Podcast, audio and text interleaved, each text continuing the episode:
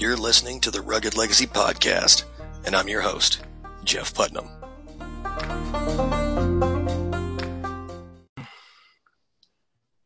Hey, everybody. Welcome back to the Rugged Legacy Podcast. Today, I'm joined by the author of this generation's great American novel, probably the previous generations and the next generations as well, Sanction.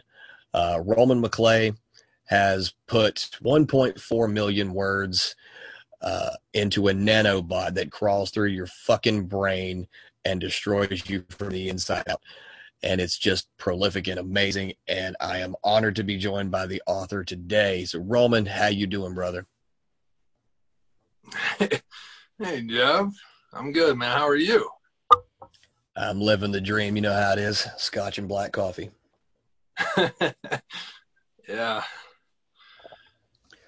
So I would be amazed if anybody hasn't heard of Sanction at this point, and even more amazed if people don't know a little bit of the pedigree details about you. You said, fuck civilization. And you went to the top of a mountain in the middle of God's nowhere in the Colorado wilderness, and you built your home out of a shipping container, 100% custom, right? All right. Yeah. And it took you 10 months to write all three books. You know, each book is what, 400,000 words, give or take? Yeah, about 450 a piece. Yeah. And it took you 10 months to scrawl all that out. And I suppose it was easy without having a shitload of people around to bug you, you know? Yeah, I didn't see anyone ever. And it's like, it's the kind of thing, you know, in your head, like, oh, if I don't see people for a year, I'll get a lot done. Like, you know that. You know it. I know. Everyone knows it. But then when you live it, it's different. It's just the kind of thing. It's like trying to explain a peyote trip or an acid trip to someone. Like, you just have to do it. It's the only way. It's just one of those unique experiences of total isolation in the wilderness that changes you. And you cannot accurately describe the changes that happen to you, you know, biochemically, psychologically, philosophically. You just can't. But I will say that it was a transformational experience. And I think the book, to the extent that anything could do it, the book does it. So if I can describe it, then the book is the way to do it. Not right now between me and you. Does that make sense? Yeah, it makes perfect sense. You can notice I'm at the end of book one of three now and getting ready to start book two here soon. And I noticed there is a bit of an evolution from all of the characters, even though everything is put out in this very non-linear timeline. There's a bit of an evolution with the characters that you see, and it almost feels like you were evolving as you were writing it. Sure. Yeah, that's definitely accurate. And people that have read book two will tell you there is a discernible difference between book two and book one. Yeah, that's what I keep hearing from everyone who's read it. But for those who haven't heard or haven't read book one yet, the premise is there is a very corrupt businessman who seeks to change the behavior of criminal, basically seeks to eliminate criminality at a molecular level by going in and changing gene expression. And he knows he can't do it without being a little bit more influential. So he runs for governor. And through all of this, there is, and I get a lot of shit for saying this, the hero of the story, the mass murderer, who is basically his muse. He's everything that he wants to change. He is the epitomized criminal to this guy. And I don't want to give away too much of the book, but this guy ends up getting cloned by an AI that was created by another AI, and they wreak total hell and havoc on modernity as a whole. And it is quite one hell of a ride, but it's also a bit of a mind fuck too. There's what you did is you went through, and I've seen the photographs of your research while you were writing, papers scattered all over the place like a madman, going through research to get everything as accurate as you possibly could as far as the scientific data and the studies, going all the way back to the split of the bicameral brain. Yeah. I mean, obviously, you know, let's not pretend that it's a research paper out of Harvard or anything. It's a work of fiction, but yeah, I mean, I did cross my T's and dot my I's. I mean, I feel very confident about the nonfiction parts of the book, the research. I feel very confident about it because I actually spent an enormous amount of time making sure I got things correct. And so I did that for reasons, because I knew the book would be attacked eventually. And so I wanted the nonfiction parts to be sufficient buttress for the fiction parts, that it would be in a certain way, maybe not unassailable, but heavily fortified against attacks from our enemies. And I also, you know, I wanted to give the reader an accurate description of kind of the substrate for the story. You know, I mean, I basically look at it like I wanted the reader to feel a certain level of confidence, because such a huge part of fiction, whether it's a movie or a book, such a huge part of it is this notion of suspension of disbelief, right? Like the brain switches into a mode of believing what it reads.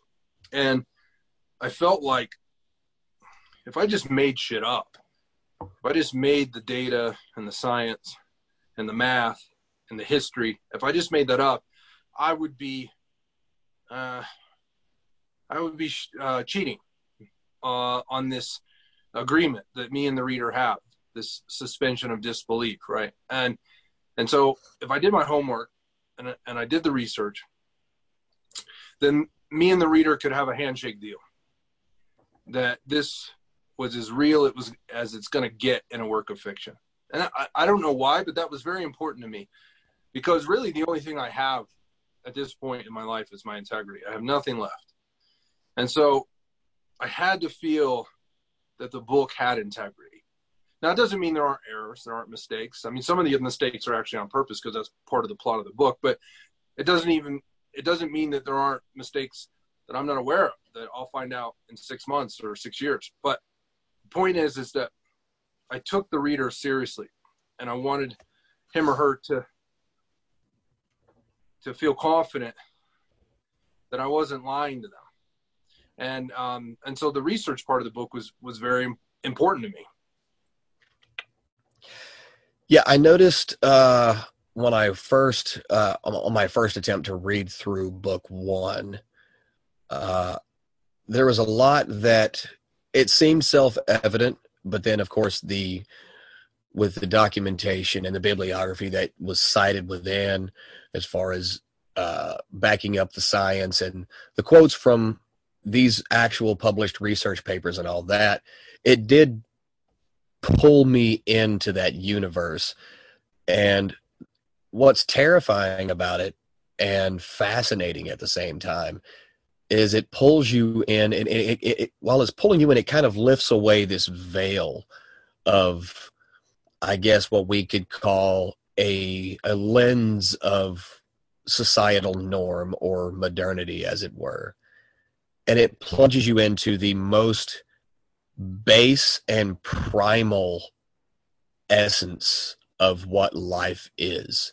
And it takes you down some really dark rabbit holes, but the thing that I think has been most fascinating with seeing the way this book has evolved into a living thing from your followers, from your fans, from the readers, from guys like myself who are friends and fans. The book tells people a very uncomfortable truth, to quote that prick Al Gore. It tells a very uncomfortable truth that shit is not what people think it is. And when it all boils down to it, it's nature bats last, and you're not going to be able to escape from that. Yeah, so because it's three books, each book is kind of a part of the card trick. I consider the three books a card trick. And so the payoff is really book three, I have to admit. It doesn't mean one and two aren't fun. And so part of the card trick of one and two is this idea of biology. And so it starts off kind of political, right? With the governor and his political aims, which you outlined in the beginning. You know, he has political aims. He basically wants to take control of the political process by becoming governor of the state of Colorado. So he can have access to this recidivist criminal population, so he can change them. But it's basically, you know what, I was about to give a spoiler, and I'm not going to do it. I'm going to back off. But the point is that it starts off kind of political. But as you alluded to, there's some of us who feel like that the biological undergirds the political, and in fact, is more important. And so I feel like most people, myself, you, normal people, tend to spend a lot of our time focused on the political machinations of our country and the world. So we spend a lot of time talking about politics. And I feel like, well, that stuff's interesting. I mean, I'm interested in it. I also feel it's a thin veneer on the reality of our lives. I feel the majority of our lives is actually encompassed in the biological, and then underneath that is the physics or the math. And that the biological domain has much more impact on our real lives than we acknowledge. And I often use the analogy of a car. So when people see a car, they often see the body lines, they see the paint job. They don't see the drivetrain. They don't know what's under the hood. They don't know if it's a Hurst 4-speed or a Ford 9-inch rear end. They don't know if there's a 426 Hemi in the hood or not, not until they pop it, not until they drive it. So their first glance at it is just the lines and the color. And I feel like that's what politics are, the lines and the color. But that the drivetrain is biology. The drivetrain is what really motivates and moves that car. And it's hidden from us most of the time, right? Like cars are built in such a way you don't see the drivetrain. And I feel like society is built in such a way that we don't see biology. But it's there. It's what's really moving us. And it's in me, it's in you, it's in everyone. And because of that, because it's both fundamental, foundational, and hidden, I feel that it has this power over us. And part of the point of Sanction was to reveal it. To reveal it, not just in the data, but in the story. And one of the ways I attempted to do that was to show the inner workings of the characters' minds. Because I felt like the inner workings of the characters' minds was a good lens into what was really going on with their animal core selves, because in their minds, they're much more honest than with their mouths. And we all know this, right? We say maybe 20% of what we think, right? We hold our tongues because we don't want to get divorced. We don't want to go to jail. We don't want to get fired. So we hold our tongues. And so in the book, the characters don't have that option, because the narrator, as he says in the very first 19 pages, has access to the brains of all the characters. He has access to every engram, which is like a memory, every thought process, everything. And so that's how you as a reader know what Blacks is thinking, what the inmate is thinking, what Jack 3 is thinking, is because the narrator has access to the brain through fMRI technology, DTI technology, and other things. And I did that because I wanted to pull back the curtain on the reality of the way men and women think, because it's much more animal than we admit to. It's much more raw than we admit to. Now, look, I'm not saying there aren't some people who are transparent. There are people that just say whatever. They have no filter. And I'm not saying there aren't people that are nice and decent. There are. But the majority of people are pretty animal.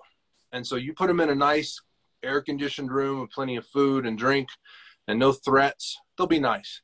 You put them in an environment with no food, no water, and predators all around, in an environment of austerity, they're going to get nasty, because that's how we're built. We're built to survive. And so when shit gets tough, we're going to get mean. And I feel like people kind of walk around with that running mean guy on the operating system, but they don't share it. So they act nice and pleasant. They look nice. They look pleasant. But it's there all the time.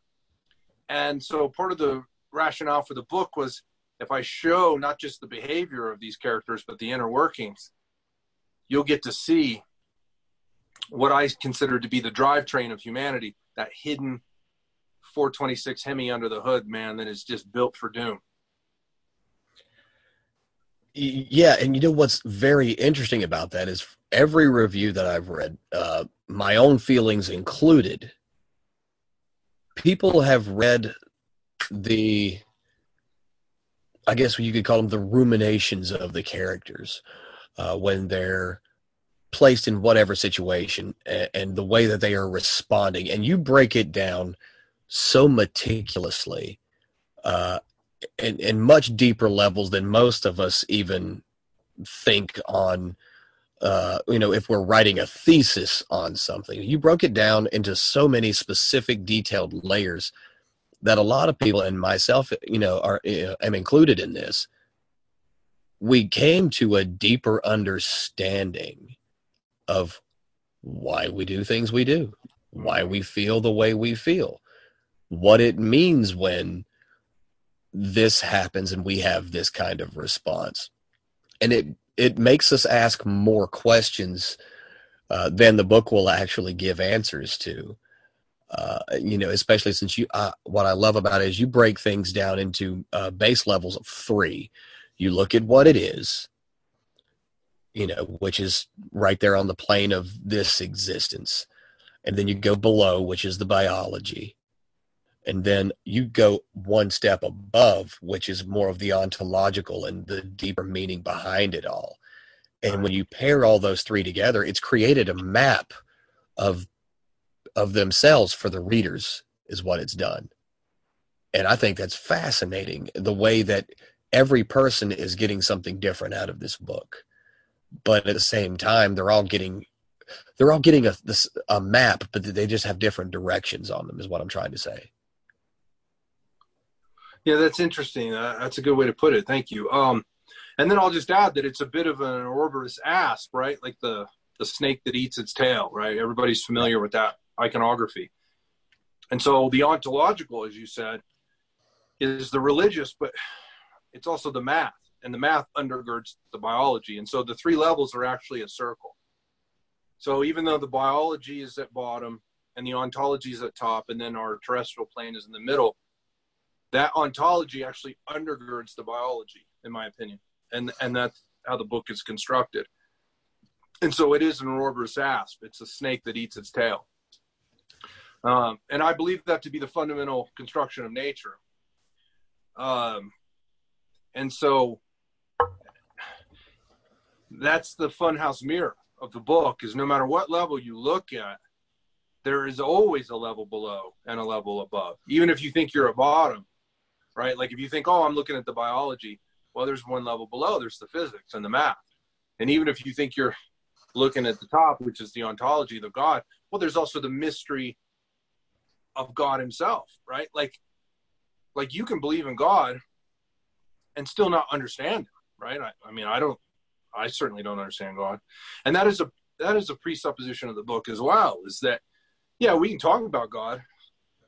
We can presuppose his existence, or if you're a pagan, the pantheon of the gods, you can assume them and acknowledge them and still not necessarily understand them.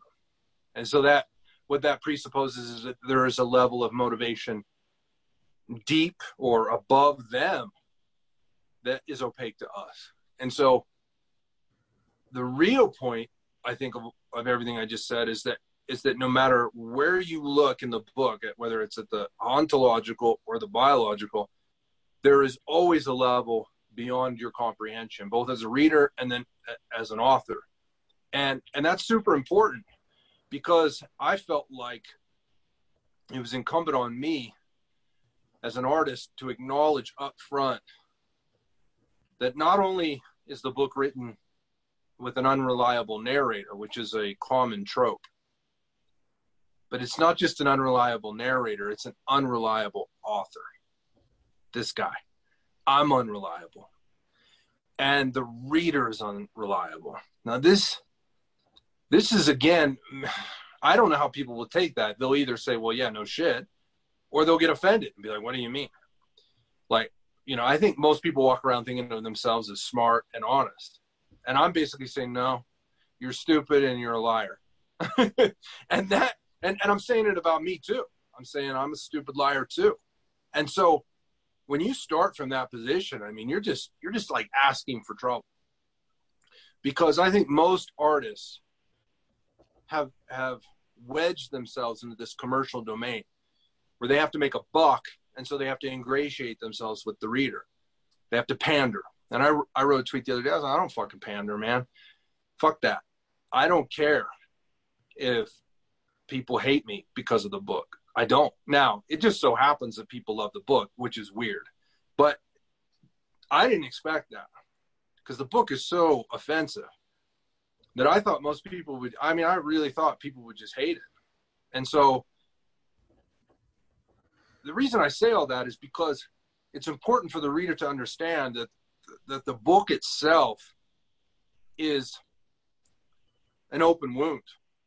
It's an open wound of my body and psyche and of theirs. Now, I've had people tell me flat out that when they read my book, they have had moments where they have broke down and become lachrymose. They've wept, I believe is the correct term there, wept from it. And they have had moments of doubt in their own philosophy, their own arc of their life. They've had moments of rage, anger at me, at the characters, at the world. And so the book has made people have visceral reactions that are typically would be classified as unpleasant. And yet, despite all that, these are some of my biggest fans.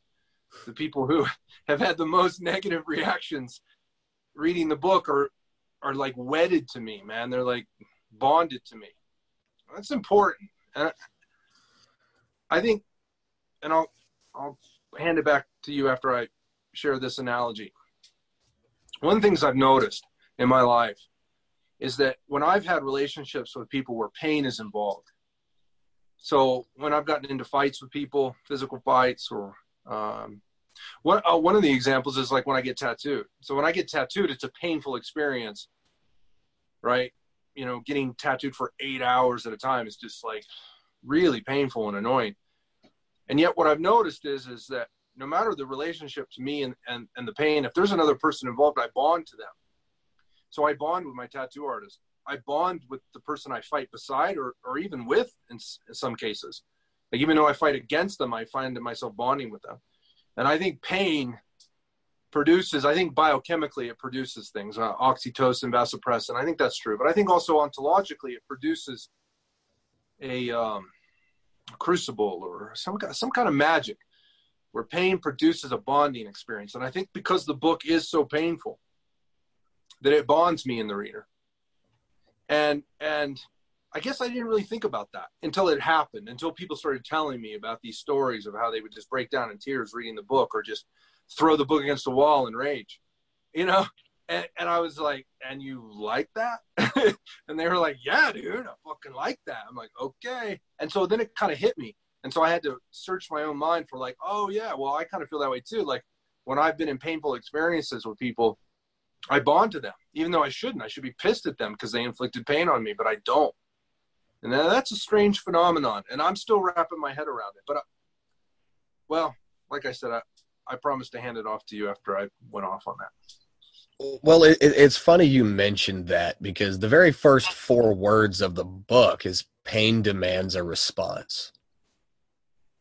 Oh, yeah. And the response garnered is going to be different for everyone. You know, I've sat in the tattoo chair for, 7, 8, 10 hours at a time. I've gone through tremendous psychological, physical, emotional pain. And I didn't even think about it until you mentioned it. But yes, you're correct in the notion that you are, in some way, there's a thread that's woven to the one you were with when that happened. And it's now disconcerting that I think about it. Thank you for that. I'm going to have some shit squirreling around in my head for the rest of the day now. But I think, and, you could probably relate to this a little bit, but you wrote this book, and this book is a work of fiction, but it was taken from some very not-so-fictitious events. And as you've expressed, the book was painful to write. So when the readers go through it, and the readers, like you said, they break that wall into the realm of belief when it starts to feel more real than fiction, which is the mark of all great art. And they start to feel these same things. I think that maybe that is why these people like it so much, because it's forced them to feel when everything else has been fake cheese, as it were. It's canned cheese. It's not the real shit.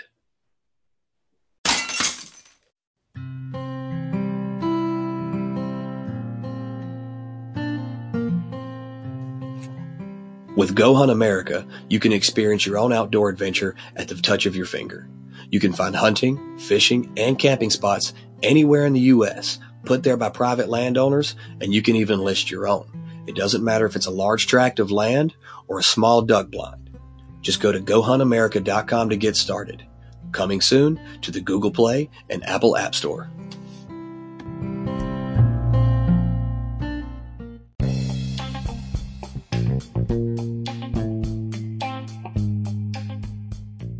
Hey, this is Nate from Unlimited Life Concepts, and we teach people how cash flow strategy can be just as powerful as investing. Imagine being able to earn interest off of every dollar that flows through your hands, whether you're spending it or saving it. We offer a lifetime membership to our financial education platform for $77, but right now you can use promo code RUGGEDLEGACY and save 50% off.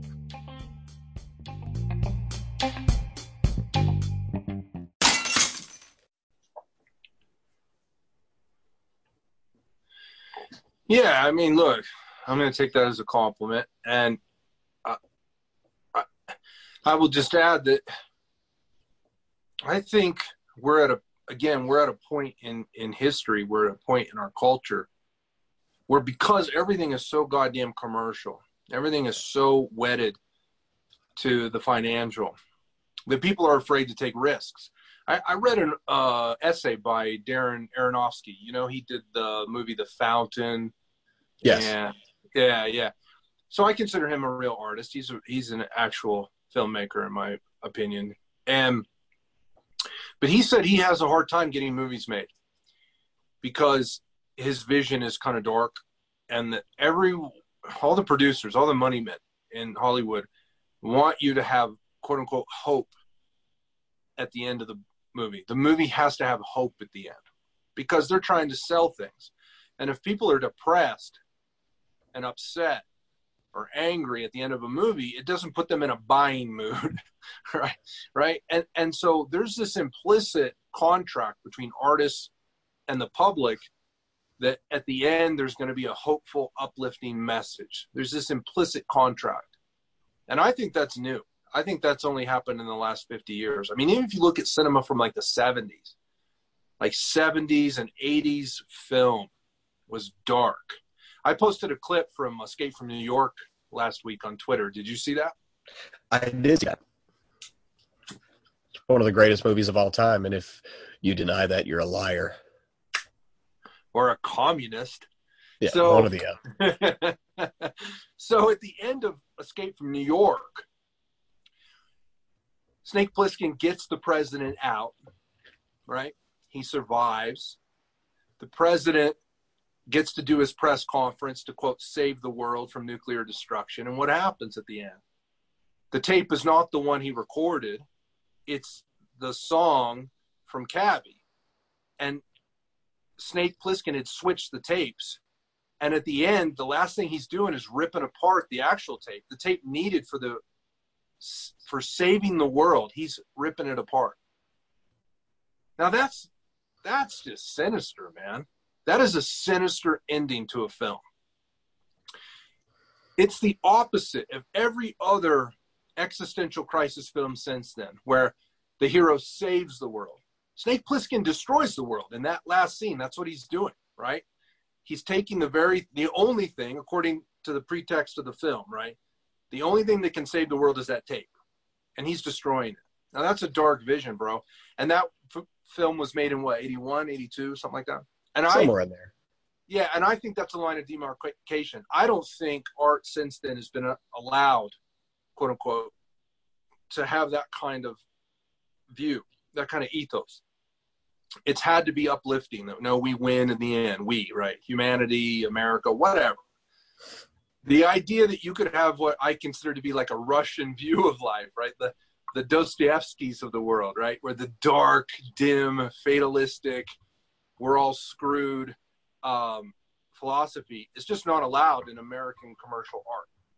And so I think part of the impetus for me was I wanted to be able to create art independent of that constraint. Now, that doesn't mean that you have to go dark or dystopian or nihilistic, because I don't consider myself a nihilist. But it does mean that you're not constrained, that the art can go wherever it goes, that there's no rules. And if it ends in a happy ending, then fine. I'm not against that. You know, I'm not one of those people that says, well, it has to be sinister and dark and nihilistic at the end in order to be real. I'm not. There is hope. There is love. There is good in life. And so that's true too. And I think a lot of people will, if they're pressed, will admit that there's a romantic element to my book, a very upbeat and romantic, I'll just leave it at romantic, a romantic view of my book. And so I'm not against the romantic view, but what I am against is the idea that some producer or editor or some money man is going to tell me how my book's going to end. I'm really against that. And I feel like we do it subconsciously. I feel like as artists, we're so worried about being popular and liked that we're afraid to be authentic. And I think that works from both ends. So let's say you're like a death metal band, right? And maybe you're in a good mood and you want to write a love song, but your audience is all death metal dudes, right? Like you can't write a love song. Your death metal crowd's going to be mad at you. And, you know, what if you're, a cheesy pop artist and you want to write a dour song? Well, you can't do that because your audience is expecting uplift. And I feel like artists are constrained by their audience in a way that I don't like. And so what I wanted to do was weave back and forth based on how I genuinely felt between the dour and the dark to the romantic and the even hagiographic. I wanted to weave authentically between my own internal landscape, independent of what some audience would think or some producer or some editor would think. Like, I really wanted to, as much as I could, extract myself from that constraint, because I felt like if I did that, the experience would be genuine. And that this, to tie this into the beginning of this rant, that this genuineness, this idea of authenticity is what people now are hungering for, because they've lived through 30, 40, 50 years of this nonsense, bullshit, Madison Avenue, fake horseshit for the same amount of time I've lived through it. And they're sick of the Hallmark card nonsense. They're sick of it. And they want something genuine. And they're also kind of sick of the, you know, over the top nihilism too, right? Because that's kind of the reaction. It's like, well, the opposite of the Hallmark card is the nihilistic, everything is terrible bullshit. And they're both fake. And so everyone's kind of like trapped in this dichotomy between nihilism and sentimentalism. And I wanted to try to thread the needle and give someone like an authentic human experience that navigated what I consider to be the real topography of a human existence, which includes highs and lows. Yeah. You know, and that's where I was going with that, with the, everybody's so just overfed with, you know, fake canned cheese that they're wanting a real block of sharp aged cheddar. You know, they've been fed this, everything has a fucking happy ending, you know, la-di-da, or everybody dies at the end, like in a Scorsese movie. And those things are good on their own. But when you were saying that, you know, there's a romantic element to your book, there really is. With watching the journey of Lyndon, or with blacks, what has, and even Isaiah, as it were.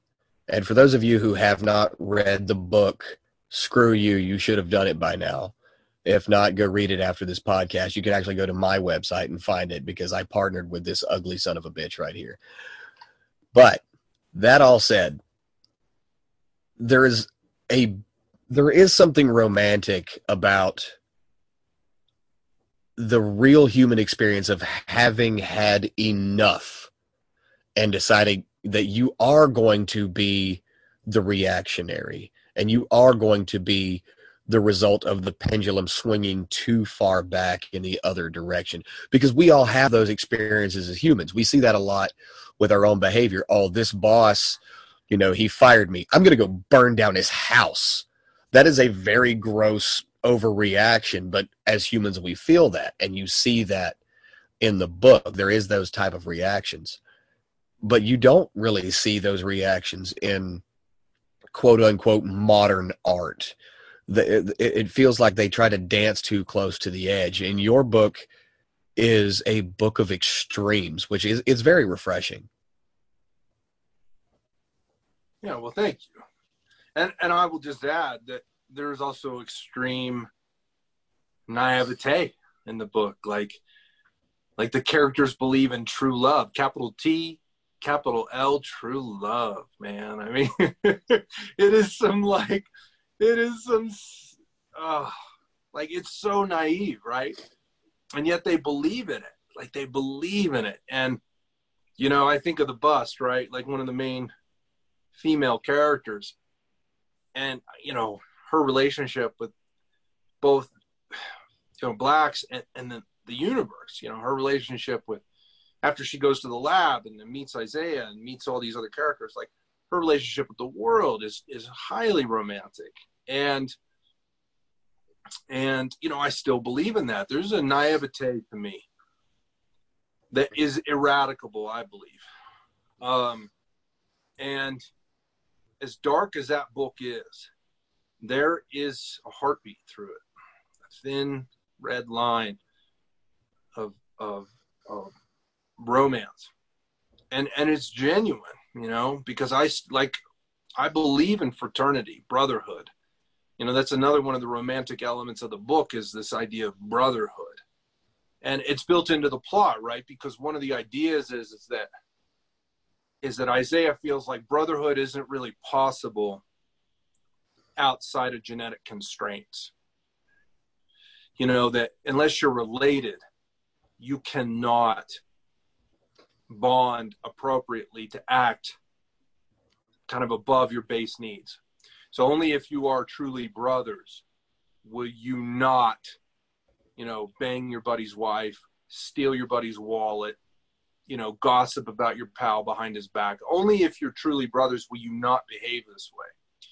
You know, that's part of built into the book is this idea of brotherhood, but then that true brothers will rise above these base needs, you know. And I don't know about you, but, you know, there is something devastating about having your best friend do something to you that if a stranger did would suck, but you'd get over it. But when your buddy does it, it just kills you. It's 10 times worse, even though it's the same thing. Oh, so absolutely. You have a stranger steal your wallet or hit on your girl, and it sucks, and you don't like it. But when your best friend does it, it just, like, your whole universe collapses. And I, you know, I think there's actual biological reasons for this. I get into it. I mean, I believe, and I think the data shows the brain changes, the hippocampus shrinks, the amygdala augments as a response to betrayal from friends and family. I get more into the effects of that in the book, but the point is that I believe there's a physiological response. It's not merely quote unquote emotional or psychological, that it's biological, physiological, that the brain and body changes when you are betrayed. Now, I believe the data shows that. I believe I can back that up. And because of that, when you get a person who's, say, 30, 40, 50 years old, and they've been betrayed by family and friends, they are a different person physically than they would have been otherwise. And that we're living in a time where I think a lot of people are damaged this way. That a lot of people are walking around right now with stories that match up to the inmates in the book, that match up to that level of betrayal. And that's why they're so pissed off. Because this idea of honor has left our society. Because we're basically, I consider America to be an economy, not a country. We're an economy. The ship has sailed on us being a country. That shit's over. That's my opinion. And it's because we just don't give a shit about each other anymore. We'll bang each other's wives. We'll steal each other's money. We'll do whatever it takes to survive. We don't give a shit about each other. It's basically like Thunderdome in America. Now, I know a lot of people don't believe that, but I do, because I've seen it. I've felt it. And because of that, I think there's a lot of people walking around right now damaged at the level of the brain. Their hippocampus, their amygdala, like, they're damaged, the brain damaged from the betrayals. And now they're walking around just out for blood, just ready for war. Now, I believe that. I believe people are walking around right now just waiting for an excuse to go postal. That's a if you're in a society that's based on trust, and I believe, you know, free societies, Western societies are based on trust, not laws. Like a totalitarian society, they don't give a shit what you think because they have the Stasi or the Waffen-SS or whoever. They have whoever's in charge of just killing people who are out of line. But in a democracy, in a free society, they can't just kill us, theoretically. They have to convince us to behave. And so in a Western society, it's really important that people think in a certain way. You know, that they trust each other, that they follow the rules. And I think that's breaking down, and that people no longer trust their government, each other, media, church, like all the institutions are broke down. And because of that, it's kind of, we're on the precipice of a free-for-all. And that's a very dangerous position to be in. And I don't think people have acknowledged how precarious it is. Because, and I'll go back to what we talked about earlier, because everyone is still presenting the facade. Everyone is still engaged in presenting the nicest, most pleasant version of themselves. And so everyone's kind of like, oh yeah, no, he's nice. Oh, he's nice. Oh, he's a decent fella. But underneath the surface is a roiling, boiling doom machine. And it's just waiting for the excuse to go off. And you know, I feel like we're in a weird time right now because of this virus. And you can notice how people's attitudes are changing. Like, they're dropping the mask a little bit. People's affect is a little more aggressive. I don't know if you've noticed it. I've noticed it. People are a little more aggressive. People are a little more, fuck you. And so you can see that you can see it wouldn't take much for it to ignite. And so I guess my point in all that is that I wanted my, and you know, I wrote the book over a year and a half ago. And so I didn't know this virus. I just knew it was going to be something. I didn't know what it was going to be. Now, although I do talk about viruses in the book. I mean, viruses and parasites and the subatomic is a very integral part of Sanction. But obviously I didn't know about this particular virus. But the point wasn't what the particular thing is.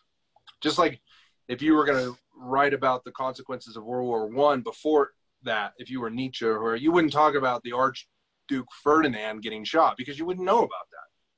That would seem like way too detailed to know about. The idea that that is what set off World War One would seem absurd.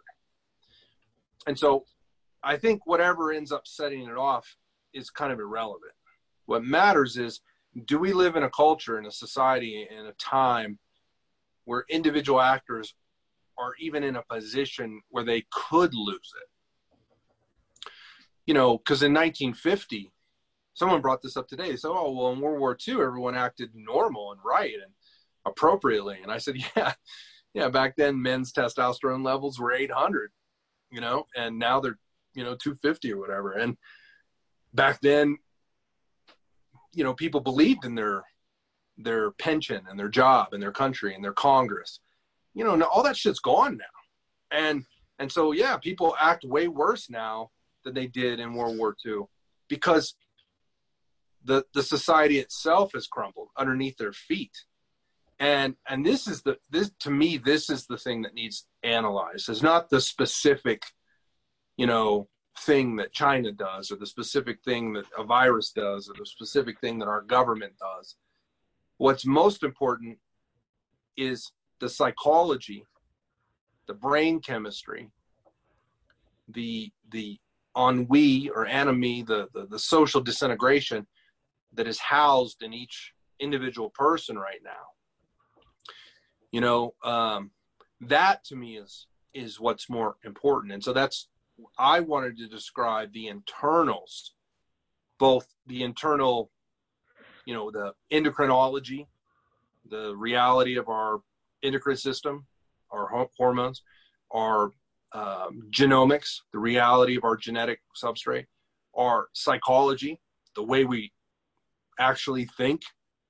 I wanted to get internal because I felt like those things were more important than ever, because I feel like they're all falling apart right now. Now it doesn't mean that there aren't psychologically healthy people and there aren't institutions that work, and that it doesn't mean we can't pull out of this skid. We could. I don't pretend to know the future, but what I'm saying is people have to look at the fact that our endocrine systems are fucked up. Men's testosterone levels are all-time lows, which is a problem, right? And we have to look at the fact that our social institutions are not trusted. Nobody likes Congress. Nobody likes the media. Nobody trusts the church. Like, this is a problem, you know, and people are suspicious of each other. And people are exceedingly tribal. Right, I mean, you see it more and more and more, where people are like, you know, well, tribal is the best way to put it, and that tribalism, well, I think it is natural, is also an indication of something, right? So, in 1950, Americans were way less tribal. they were more cosmopolitan. They were more like, hey, we're all Americans.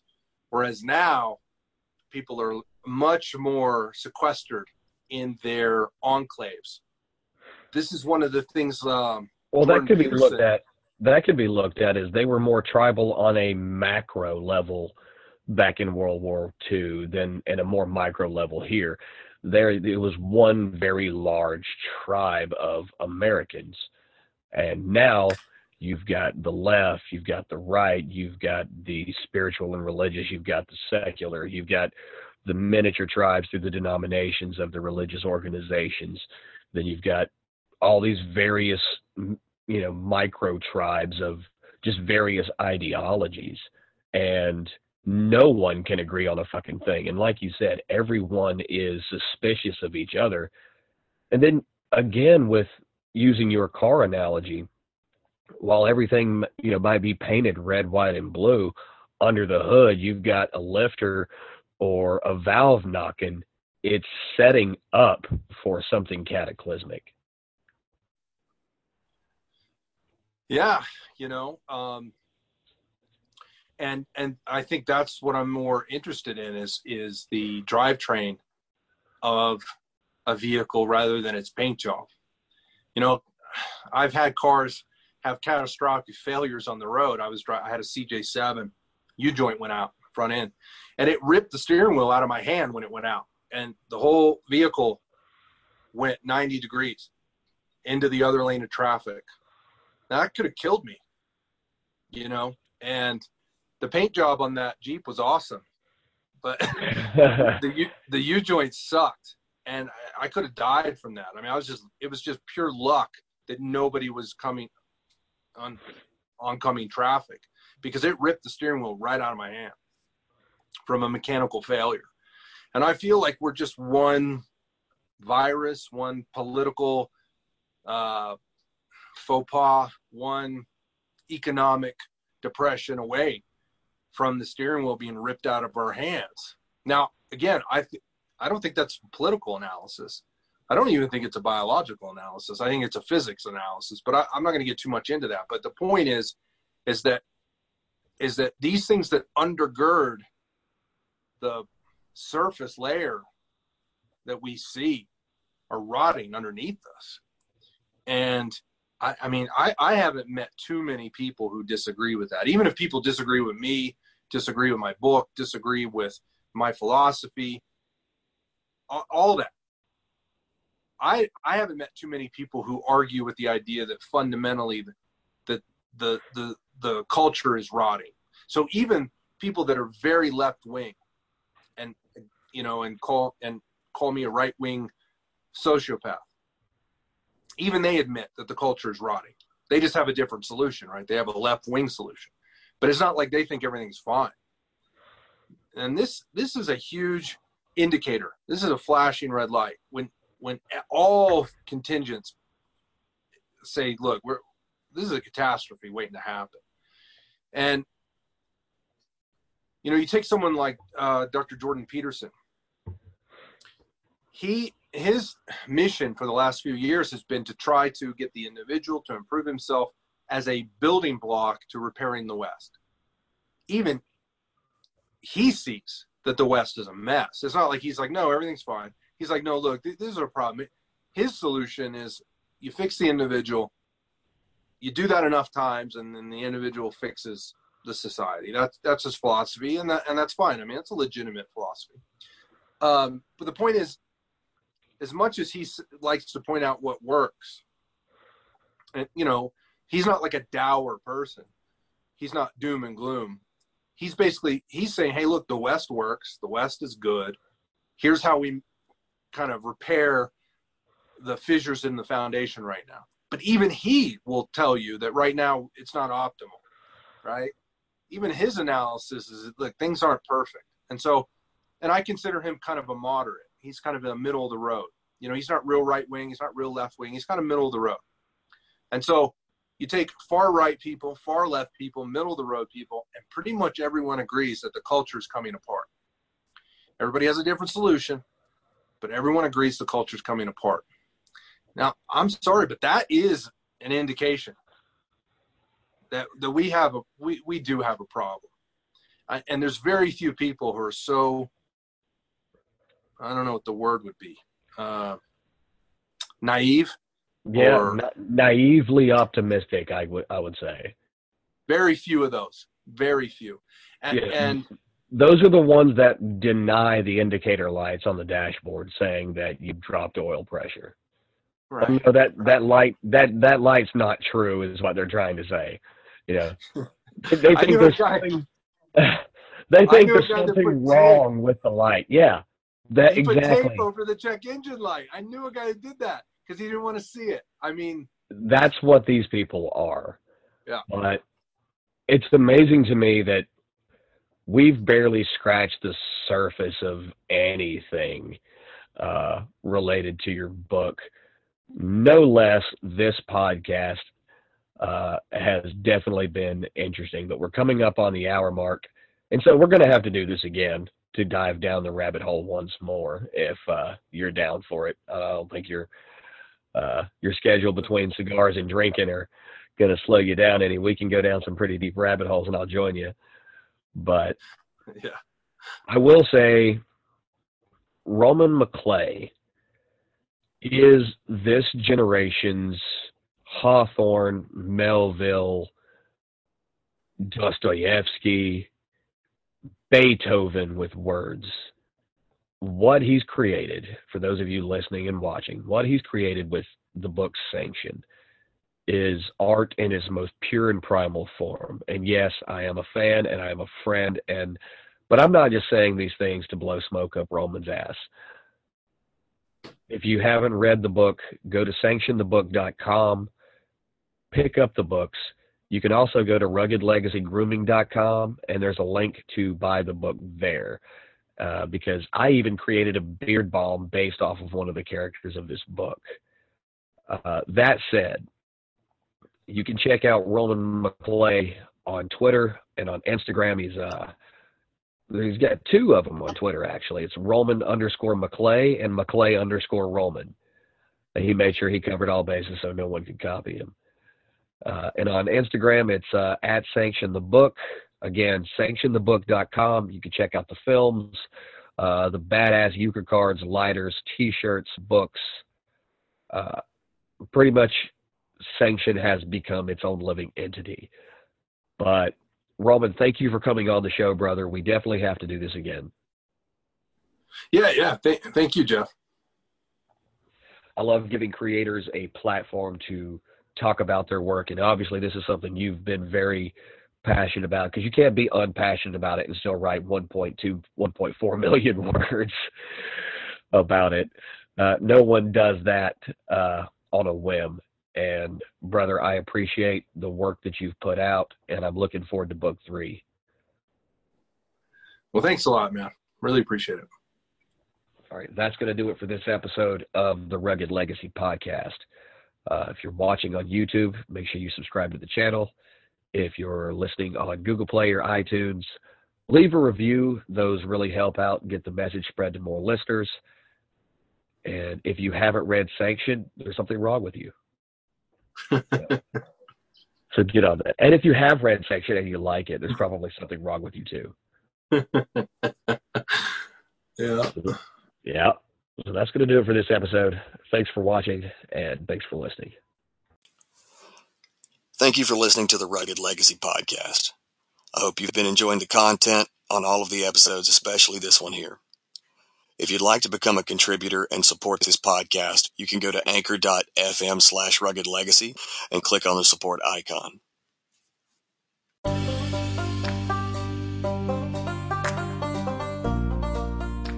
Everyone wants to rise from the ashes, but very few are willing to set themselves on fire.